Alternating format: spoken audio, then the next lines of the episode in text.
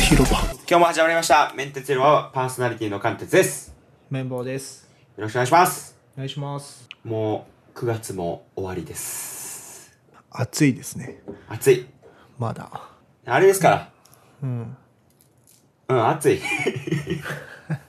暑いよ10月になるのにだって超天気いいでしょ今日とか、まあ今日土曜日なんですけどね。はい。まあ、10月になるとあれですよ増税ですよ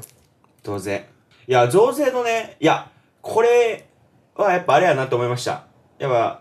テレビ、テレビで多分めちゃめちゃ報道されてると思うんですけど、テんレビないから、そうだよねそう、全くね、これに関しては全く終えてないんですよ。びっくりするほど。終えてないよねだからギリギリもギリギリですよ9月28日え、なんか、え、なんかやっとかないといけないとかないですよね、僕ら。やっとかなきゃいけないことはないのかあ、なそうか。まあちょっとあ10月1日から増税なんで、えーちょっと僕もさっきちょっとだけ 勉強してあーあーあーなるほどっていう感じだったんですよポイントが、まあ、2つあってまず軽減税率制度聞いたことありますね軽減税まあ、あります、あります、あります。あと中小企業の店舗のキャッシュレスポイント還元わかりますかこれはな、なんか、なんとなく分かるようで分からないです。なんとなくって感じですよねまず軽減税率は、あの消費税が10%のやつと8%のやつに分かれるんですよ買うものによってなるほど、なるほど。はいで10%のものがほとんどなんですけどなんかこう日常生活でもう頻繁に買うものとかなんかそういうものはちょっとこう区分けがよく分かんないんだけど8%になりますっていうのが軽減税率、えー基本的に食料品は軽減税率が適用されて8%らしいですお、え、じゃあスーパーでなんか買うってなったら、食品調味料は8%おーみたいですねただ外食は対象外で10%ですなるほど。難しいですねややこしいんですよとにいかや、全部10%にしようぜくまあ、うん、ねやっぱそういう話になっちゃうよなんかいろいろさうん文句は出ると思うんだよでももう9月28日だしこれちょっと避けられないんでまあ確かに。 どうしようもないんだよねもう騒ぐの遅いんだいやよ俺らそうか。確かに。いや、でも、いや、でも最後、いや、まだ言える。まだ言えるまだこれを言って、小泉進次郎の耳に入ってセクシーな対応をしてくれるかもしれへん。あれもなしそういう意味じゃないからねそうそうそう。いや、おいや、まあ、これ、いや、ほんま、なんか、なんてやろな。ある意味、こう、まあ、そういうウェウェブっていうか、IT 系のとか、ガジェット系のニュースは、まあまあもう、早くやってるじゃないですか、自分たちは。うんでもこの一般的なやつには置いていかれてるって、なんか変ですよね、ほんまに。えなんかやっぱさ朝たまにニュースとか見ると全然知らないことやってたりしてなんか世界が違うよね世界線が違う感じがするうん。いや見てんのちゃうからか。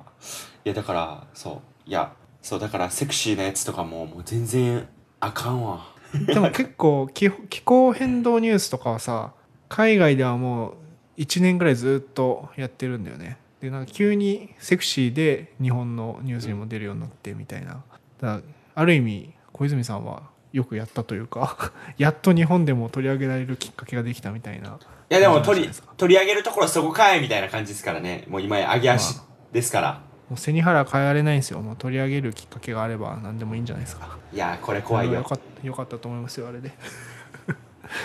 あで消費税消費税いやだから消費税さ調べてもさあの今まで見たことないようなサイトがいっぱい出てきてさうん全然違う世界なんだなと思ったんだけどで軽減税率が適用されるものされないものでちょっといっぱいありすぎて例えた例えば、はいえー牛丼やハンバーガーのテイクアウトは8%なんですよで店内で食べると10%これなんでなんやろ外食に当たらんっていうところなんですねそうですね外食に当たる当たらないのを食うわけですねコンビニのお弁当も買って帰ると8%イートインコーナーで食べると10%ってことはコンビニに行くとお弁当買うと持って帰りますか中で食べますかって聞かれちゃうってことだよねうわーこれだるこれあれやんあのー、あれツタヤカードありますかみんなスタヤカードだよ本当にツタヤカツタヤカード再来やんマツタヤカード再来やんこんなんイートインで食う方が少ないからなやばいだからコンビニ行ったらさ温めますかレシートいりますか伝えカードありますか中で食べるんですかって4つぐらい質問されるってことでしょそうだるいですねだから、全部、ノーっていうような、なんか意思表示する方法が欲しいですよね。やっぱ T シャツだよねあ、そうか。ノーって書いてあるいやー、でも、ノー、ノーの T シャツは、辛い なこれさ持って帰りますって言って中で食べたらどうなるんだろうねいや、それはもう、それはもう性善説ですよ、性善説。性善説か別に怒られなさそうだよね怒らまあれまあまあないですよみたなうん、そんな怒ってるコストの方が高いっていう話かえっ、とあと屋台屋台での軽食椅子やテーブルなどの飲食設備がない場合あだからあれかあの渋谷とかにあるフードトラックとかそういう屋台かは8%でフードコート椅子テーブルがあると10%なるほど、なるほど。えーあとは老人ホームとかの給食も8%らしいですねで家に届けてくれるタイプの老人向けのご飯は10%ねえ、なんかもういや、これややこしい。これめっちゃややこしいな、マジで。ややこしいから覚えられないですねじゃあ出前はどうでしょうどっちですか出前は、出前どっちえむずい、むずいな。むずいえむずいよね外食に当たる当たらないですからね外食にじゃ当たらない。当たら出ない前は8%正解ですえ家で食うんでね。でもケータリングは10%えどういうことえわかわかんないケータリング、ケータリングっていうのは、あれか。あのー、人をまあまあ追ってパーティーみたいな感じなんですかああそういうことかなあのあれでしょプレイドでもやるでしょケータリングしますします。パーテそィうー、いうパーのパはーティーっていうかまあね。うんそうですね。 10%そういう系はなるってことですね。うん、でも普通のピザとかそばの出前は当たらないだ8%だから個人のケータリングは8%パそうだねウーバーイーツとかは多分8%じゃー。ないです8%かパーってこと。うんいや、むずいむずいむずい。むずいんですよこれ、9%パーにしましょ う。全部。ね一律9%パー。これが一番平和よ。うんこれなんでなんいや、なんか、いや、この飲食に関しては、正直、その消費税の差ってもうビビたるもんじゃないですか。うんわかります ?100 円のやつが108円か110円かなわけですよ。うんだからこの消費、この税率がまあまあ響くのってまあまあ高価なもんやったなと思ってるんです。10万のもんで8%とかやったら、まあ言ってみれば8000円とかですよ。え8000 800円か ?800 円 ?8000 円か800 800, 800円でしょあ、まあでも10万でも800円くらいなのか。いや、もっと上にしようか。100万とか。うんわかんないけど、そこら辺になってくると、ちょっとなんか消費税ちょっと差でなんかこう、8%の方がいいなっていう心理になるわけですよ。うんなんかそっちに適応しろよっていう感じですよ。わかりますまあそうなんだけどねあはい 10, 10万は8000円でしたね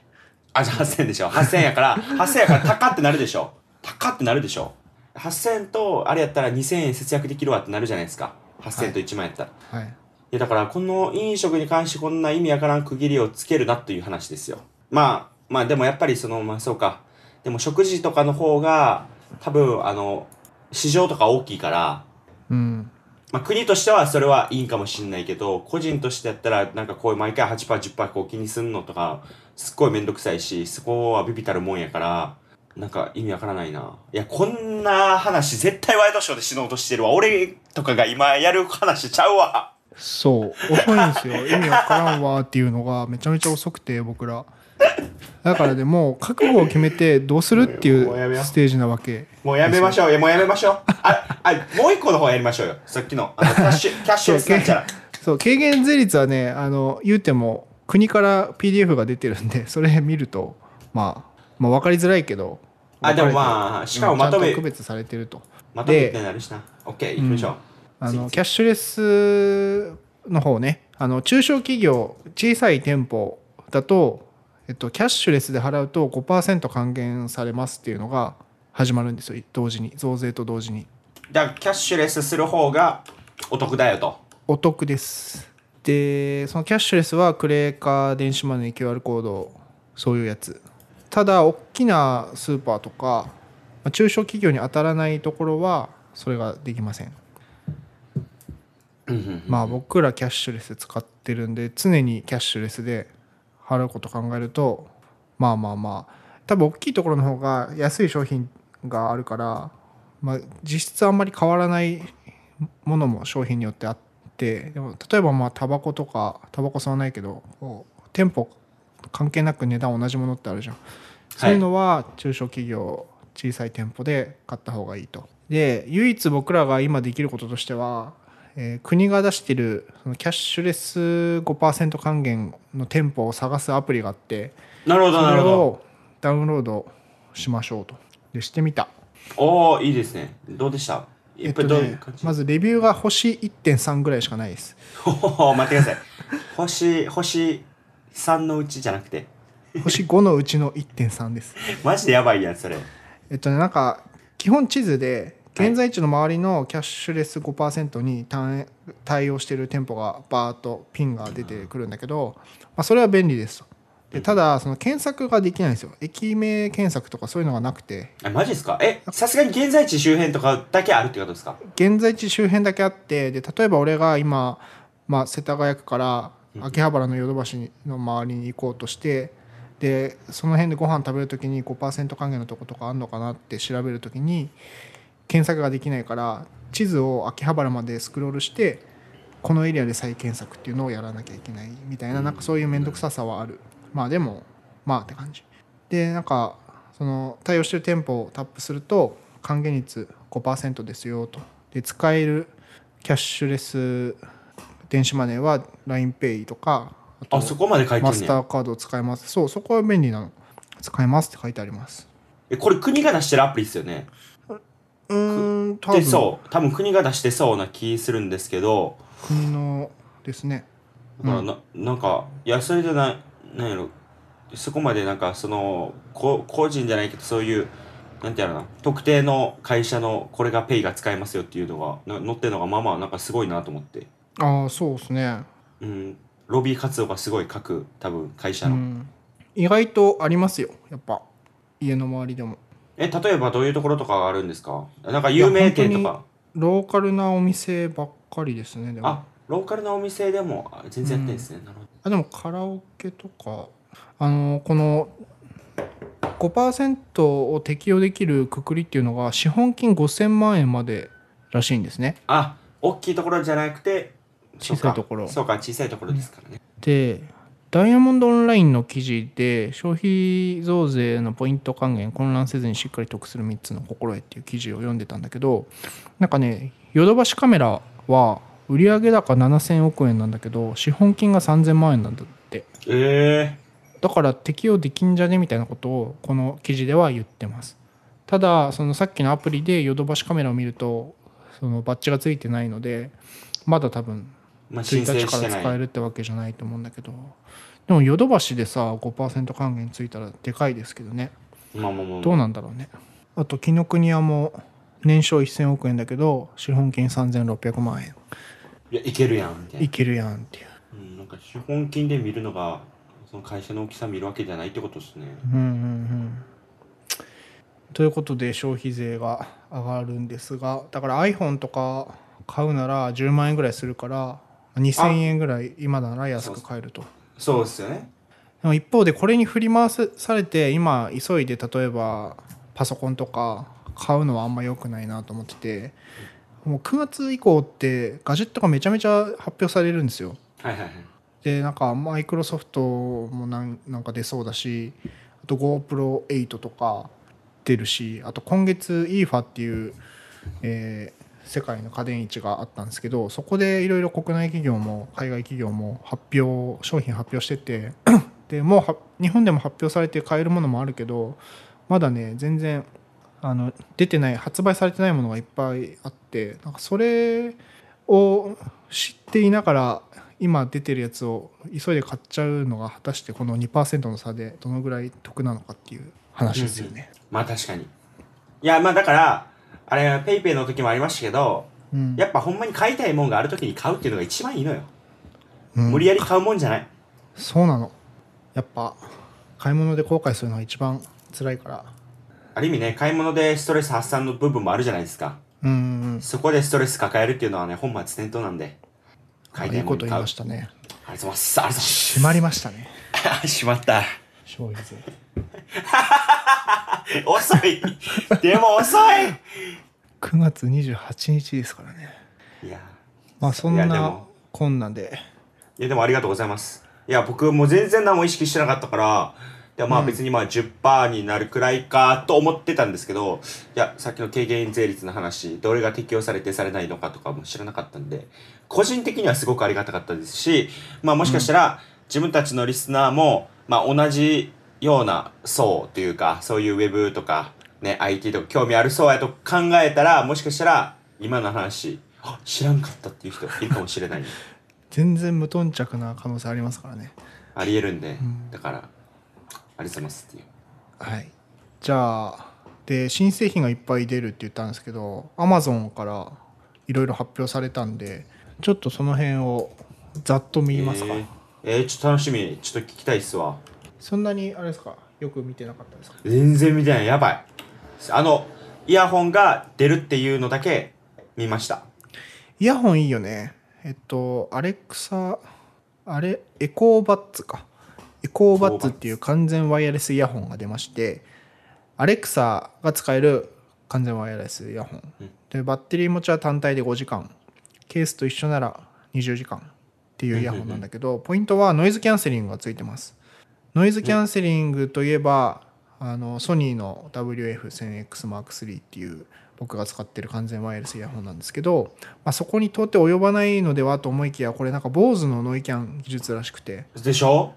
ねでですごいですね130ドル意味わかんなくないですか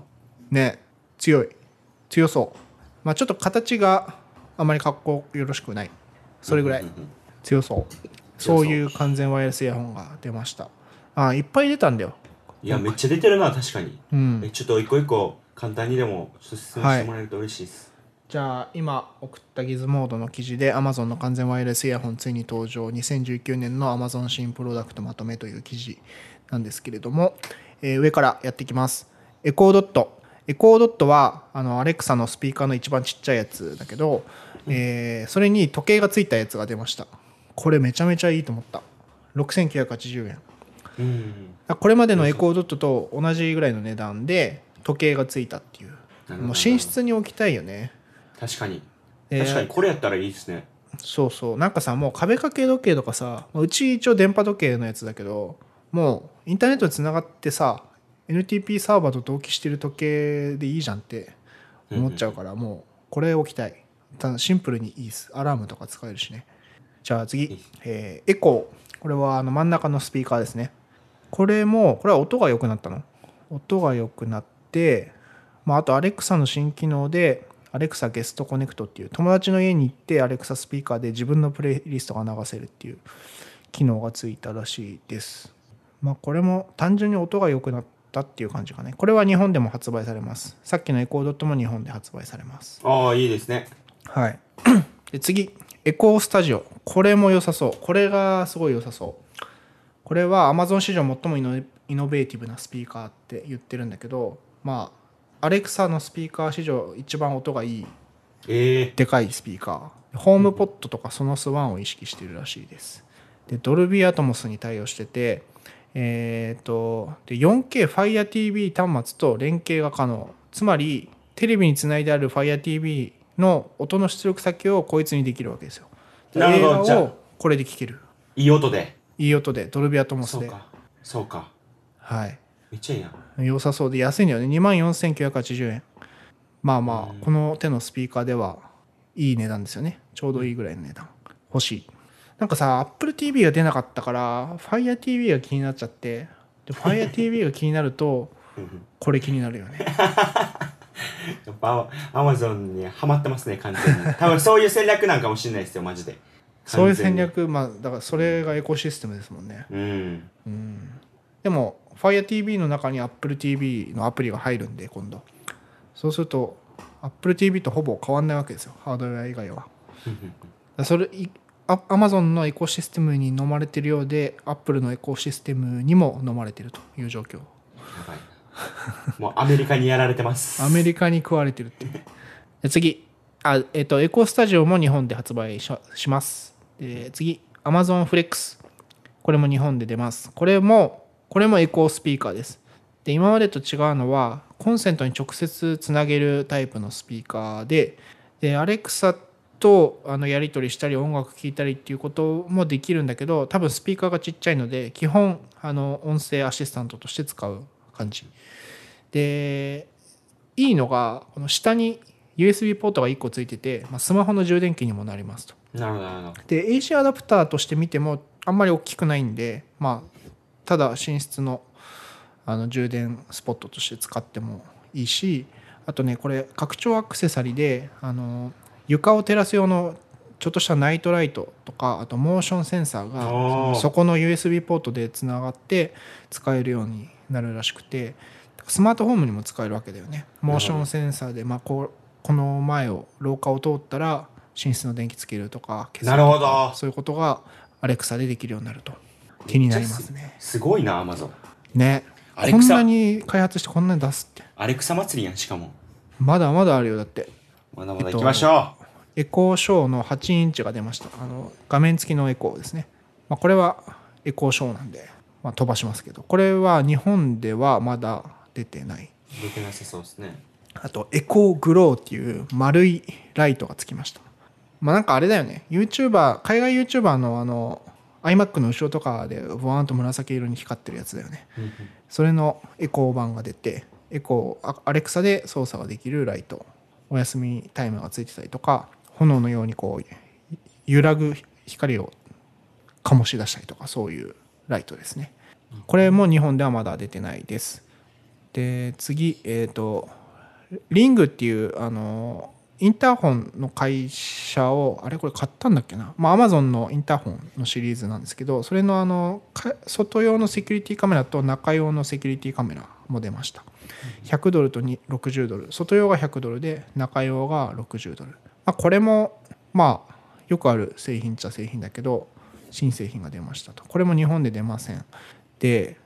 すごい羨ましいのが Amazon スマートオーブンアレクサで操作ができる電子レンジ オーブンフライヤーすげえな、何でもやるやん、マジで。ねこれめっちゃ欲しいんだよねなんか何ができるかよく分かってないけどすげえ欲しいかっこいいしねまあ、3分温めてみたいなことですよね。うんでこれ2万250ドルなんだよねそんな高くないっていう、高くないです よね。うん、でこれですよちょっと貫徹の家のバイクが通り過ぎたら喋りますけどあすいません。あ、OK です。 OK ですこれエコーフレームズメガネこれはうんメガネのつるにスピーカーがついてて音楽が聴けるってやつアレクサも使えるってやつすごいあの前多分紹介したと思うんだけど BOSE フレームズっていうありましたね。 BOSE のサングラスですねうんうんうでん鶴から音楽が聴けるってやつこれのエコーフレームズこれはねサングラスじゃなくて透明なレンズなんだけどこれも良さそうこれ多分流行ると思うんだよねうんうんうんうんいや、これめっちゃ良さそう。いや、これ、え、ちゃんとあれ入れれるんですかどう入れれるんですかほんま。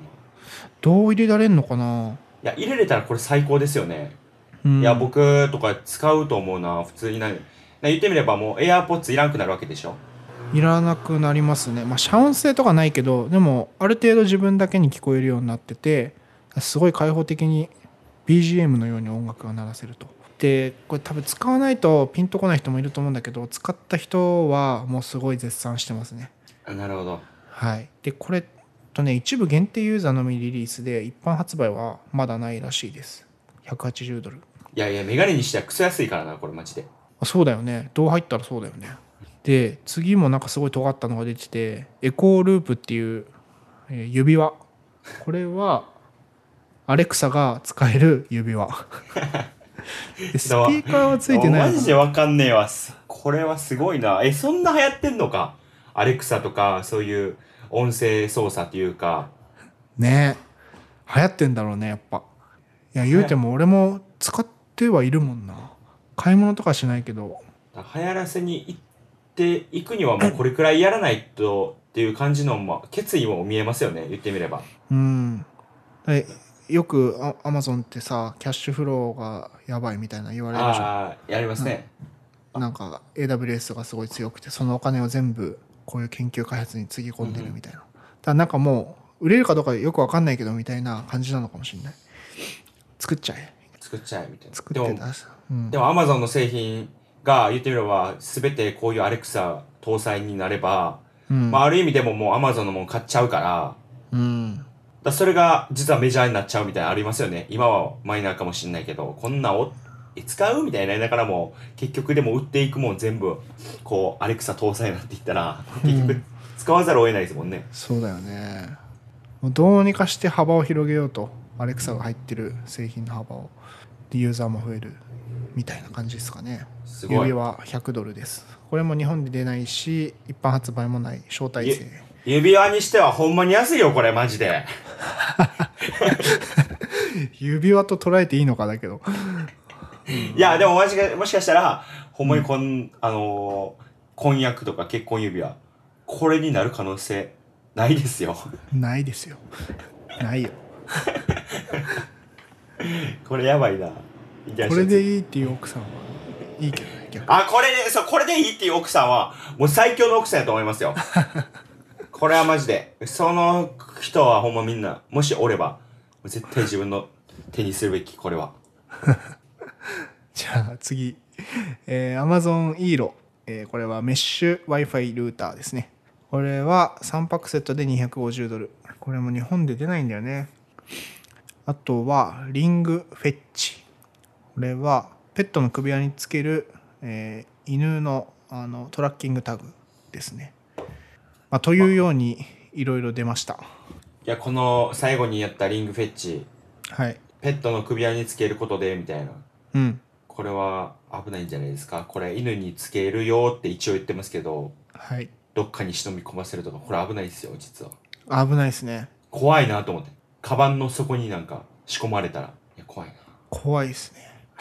ねなんか俺それで思い出したんだけどちょっと話していいか分かんないんだけどさ、うちの奥さんが駅で最寄りの駅でなんか最寄りの駅でっていうか家帰ってさカバン開けたら紙が入ってて知らない紙がえでなんか慶応卒のなんとかかんとかですよかったら連絡くださいみたいな入ってて怖っ怖っと思って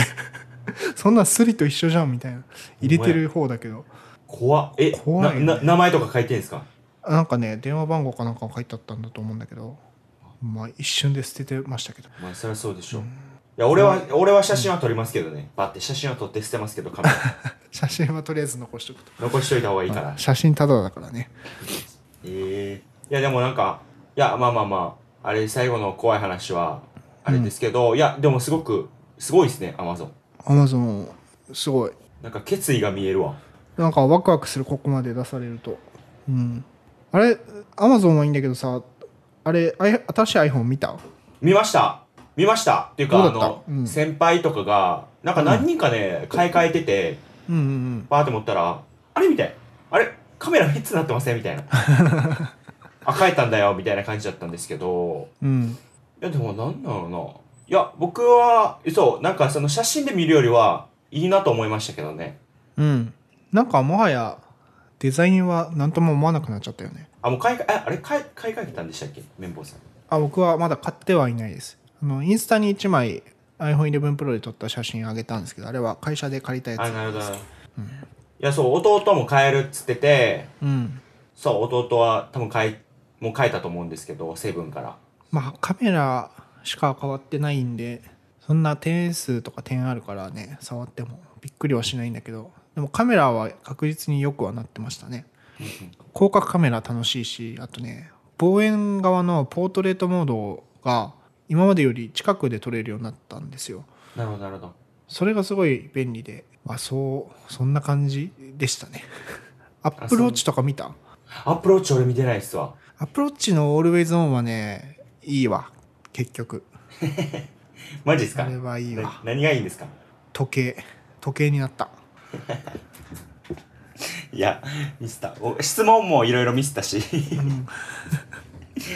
そうなんや、実は光ってんのがいいんですね。あ、でもいいんか。うんあれはまあ光ってる方が光ってないよりいい当たり前のことなんだけど結構違うなと思う、まあ、ちゃんと自分自分では使ってないからなんなんとも言えないんだけど一応今年はじゃあお互い買わずにそう、何も買わずにですね。いや、アマゾンのこのイヤホン出たら俺買いたいなと思ってんすけど、あ本当にはい。これ良さそうだよねサイズもそんな大きくないしそうなんですよね。いや、ノイズキャンセリングのないから、自うん分イヤホンうんがないし、で、なんか、いや、アマゾンっていうのがいいし、アマゾンかける坊主って最高でしょ。うんだからいいなって思って、っていう感じですかね。いや、でもなんか、いや、エコーフレームズもいいな、かなり。エコーフレームズ俺出たら買うと思うわうん。うん、出たら僕も買うと思います、これは。すごい。いやあ、いいと思う坊主のもいいけどなでもやっぱサングラスよりはメガネの方が使いやすそううんうん。サングラスやっぱ厳しいっすわ。厳しいうん、な使うとこはないっすもん。俺あとさサングラスをあのカバンに入れとくのがすごい面倒くさいなと思ってうんうんうんずっとかけてられんだったらいいんだけどまあ無理ですもんね。そうなんか荷物増えてるし単純にそのあのデリケートなものをさカバンにざっくり入れられないのが、まあ、ちゃんとケースとか用意すればいいんだろうけどなんかそういうの嫌だなっていうでもメガネだったらねとりあえずつけとけばいいから確かにな。ありがとうございます。はいそう、で、あれなんですよ。なんか、あの、エンタメになっちゃうんですけど、エンタメっていうか、はいいや、スパイダーマンが、あのー MCU、あのーマーベル・シネマティック・ユニバースから離脱するみたいな話が、なんかソニーとマーベルのあれで話し合って、で、そうなりかけたんですけど、うん話し合いがなんかこう、二点三点して結局、うんあのー共同制作が引き続き続くようになって、あそうなんだそうです、2021年の夏に、うんスパイダーマンちゃんとマーベルで出るっていう感じになるんで、だから今のまま、今のままこう継続するっていう形になったんで、めちゃめちゃ良かったなっていう。よかったねマジで、マジで良かった。ほんまに。ほんまに。すごい好きだもんねいや俺もスパイダーマン好きだな新しいシリーズ今のそうでしょシリーズうんで、まあ、こういろいろといろんなね、あのーヒーローとかとコラボして、やっぱこう、ようやくスパイダーマンがアベンジャーズに合流って感じやった、矢先やったんで、ねえいやそマジでこを裏切る手はないよね作る側としてはうん、絶対ないと思うんですよっていう。まあ、これはもう別にあれなんですけど、いや、マジでよかったなっていう。いいなはい。いや、僕はこれで。、はいそうっすねいやでもねいや、やででもいろいろね、ニュースが出てんすよ。でも実は。あ、そういう ニュースで。いや、WeWork の話とか、いろいろあるじゃないですか。リワー君もねそう、ソフトバンクの、ソフトバンクビジョンファンドの崩壊みた いな。とか、見出しとかで、チャチ、見出しでなんかやってますけど。WeWork 行ったことありますいやない全然ないですか俺ね、あるんです。うんなんかね、えっと、うちの、えっと、その建物に、の一番上がね、WeWork なんで、うんで、うちの会社は会議室とかないんで、うんだから WeWork、だから、だから秘密の話ができないわけですよ。なるほどそうです。なんか距離を取って、おえっと、あの、BGM で、BGM をかけて聞こえないようにするみたいな方法を取ってたんですけど、もう人も増えてくると、それができなくなるんですよ。えっと 何言ってるかわからない方あのプレイドっていう会社検索してもらうとオフィスの絵が出てくると思うんですけど本当に壁が一個もないんでそうそうそう。壁はないののに芝生はあるっていう会社 ですよねそうそうそう。で、バーそカウれンターとねバーカウンターとそれがあってでそう距離を取ることによってそういうような、まあ、センシティブな話とかをうんするみたいな、まあ、そもそも、うん、開放的な空間ですんなよって話なんですけど、まあ、そうやってたわけですよ、まあ、それができてたんでね、うんできてたと思うんで、てたんですけど、やっぱ人も増えたりとか、まあ、やっぱりそのね、お客さんとか来たり、人の出入りとか多くなっ、激しくなってるっていうところで、やっぱりその、完全に、えっと、密閉された空間が必要やと。うんやけど、オフィスにはそれは作りたくないと。うんってなると、どっか借りるしかないっつって、で、WeWork は、その、別に、あの、年間契約とかじゃなくて、うんじゃなくその場所を借りる、その、一時的に借りるみたいなことできるわけですよ、その会議室を。貸し会議室そうです、貸し会議室みたいな。それやるんですけど、うんいや、WeWork、そう、いや、シェアオフィスとしては、うんめちゃめちゃすごいです、やっぱり。あやっぱすごいすごい、ほんままあ、もうもちろんあの、ビール飲み放題もほんまやし、うんで、なんかまあ、あの、なんていうあれ、なんていうあれ、あの、無人コンビニみたいなのもあるし、うんうんそう、あの、コーヒーとかも、あの、エスプレッソマシーンとかも揃ってるし、あと、まあ、中もすごいおしゃれなんですよね。うんうんでなんか全部ガラス張りのところで、あの、普通のあの、なんていうの場所借りしてる人とかは全部ガラス張りの中に一つポツンって、なんか一人二人くらいが作業できるようなスペース多分与えられてやってて、みたいうなん感じすごいんですけど、うんでもこれに一人10万払うんかって思うと、やっぱまあまあね、これでビジネス成り立ってんのかなっていうのは確かに、てかシェアオフィス自体がね、まあまあ、多分なんていうのかな、ビジネスとして微妙なんですよね。うんでそんなに収益も取れないし WeWork に至っては多分めちゃめちゃ全部いい場所に取ってるからまず固定費が半端ないみたいな、だからまあなんか今回のああいうなんていうのかな、まあ、CEO 引きずり下ろされて IPO も延期なってみたいなのは予想はつくけどなっていうなんかいろいろ会計もハックしてごまかしてたりしたっていうニュースだったんだよねうんうん確かまあなんかいや僕は結構傍から見てる立場なんでそうなんだって感じだけどやっぱうビルの上とかにあると気になっちゃうよねいや気になりますよやっぱりまあ実際使ってますしうんいやで知り合いとかも入ってるよね知り合いの会社友達の会社で使ってるっていう人もいるしうんうんうんうんでなんかそのいやでもやっぱり WeWork じゃなくていいからね普通にそうスタートアップいやそうなんだよねそれはずっと思ってたよ全員思ってるでしょ最初からある意味見てた時から そう、ある意味、まあ、ブランドですよね。だから、普通に、もう今や iPhone じゃなくていいわけですよ。正直、Android でもいい、はいはいはいいのあるし、みたいな。うんやけど、やっぱアップルにこだわりたいみたいな。うんで、WeWork はそれなんですよね。うんおそらそくうだねなるほどやけど、うん。で、でもまあ、アップルほど別にスケールするようなもんでもないじゃないですか。場所いるうんうわ、んうんまあ人、まあ人のビジネスなんで別になんかソフトウェア出してるわけじゃないから。そうだねそまあでも確かに一度あそこ使ったら戻れないだろうなっていうのはすごいわかるう。いやー、うん、あ大きい、うん、やっぱりなんか、WeWork に入ってる会、俺らの会社、いけいけやでとは言えますからね。でも俺はもうオフィスおしゃれである必要はないなと思っててあないコーヒーとかそういう設備は大事だと思うけどとにかくこう集中できれば何でもいいなと、いや、ほんまそうやと思いますよ。いや、だからもうど、どっちかというと、そうの、んディスプレイとか、うん、椅子とか机とかにやっぱこだわるべきだと思います。まあ、それはも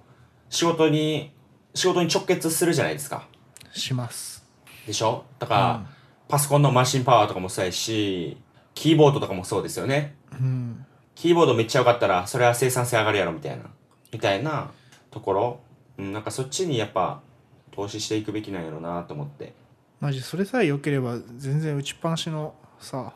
何でもいいよね倉庫とかでもうん仕事できるじゃん、そうです、そうです、そうです。涼しければそうなんですよね。まああとコーヒーはでも大事だよねコーヒーは大事。いコーヒー飲めるに越したことないんで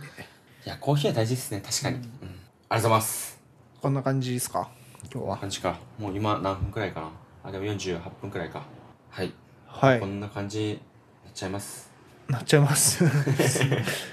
消費税を振り返り Amazon 新製品を振り返り WeWork を見て。ね結構多分いいっぱい物とかは出てるんでいや、いっぱいものは出てんのよね。あ、そうそうそう。で、あれ、なんかあのーツイートがされてたじゃないですか。で、なんか、最近聞いてるポッドキャストみたいな。はいはいではい、な何々キャ何々何々何々何々メンテツロワみたいなこう挙げられてるんですけど、で僕らがこう紹介されてるのが関西人と坂本龍一がさ喋っている感 じ決済系やウェブサービスもよく話題に出るって書いてて坂本龍一そう関西人ってめっちゃざっくりしてるのに坂本龍一めちゃめちゃ具体的やんと思って誰かに例えてほしかったそう誰かに例えてほしか ったけどでもまあ、どっちも例えてしまうとどっちがどっちってなってしまう懸念をあったんかもしれないですね。すごい深読みするじゃんだからまあ、屋敷隆人と坂本龍一が喋ってる感じとか、言ってくれればね、わかりますよ。あ、俺の方が屋敷隆人なんやなって。坂本龍一って言われたの初めてだけどね いや、でも、うらかっこいいな。いや、俺もそんなに坂本龍一のことは知らないけど、いや、天才なんやなっていうのは知ってるんで、音多楽分、そういう意味で全然言ってないと思うなんかそういう感じの声ってことでしょ声とか、ボソボソっとした羨ましいっ感すじよがあってこと一人ブログさんっていうブロガーの人で僕全然ポッドキャスト始める前からブログえ見てる人でびっくりして嬉しかったですねえーこれはじゃあ、す、いや、だから、ね、フォロワー数とか見てもすごいなと思って、うんいや、嬉しいですね。いやや、嬉しい綿棒さん、綿棒さんもともと知ってた人やね。それは嬉しいわ。いや知ってた人本当に前からフォローしてて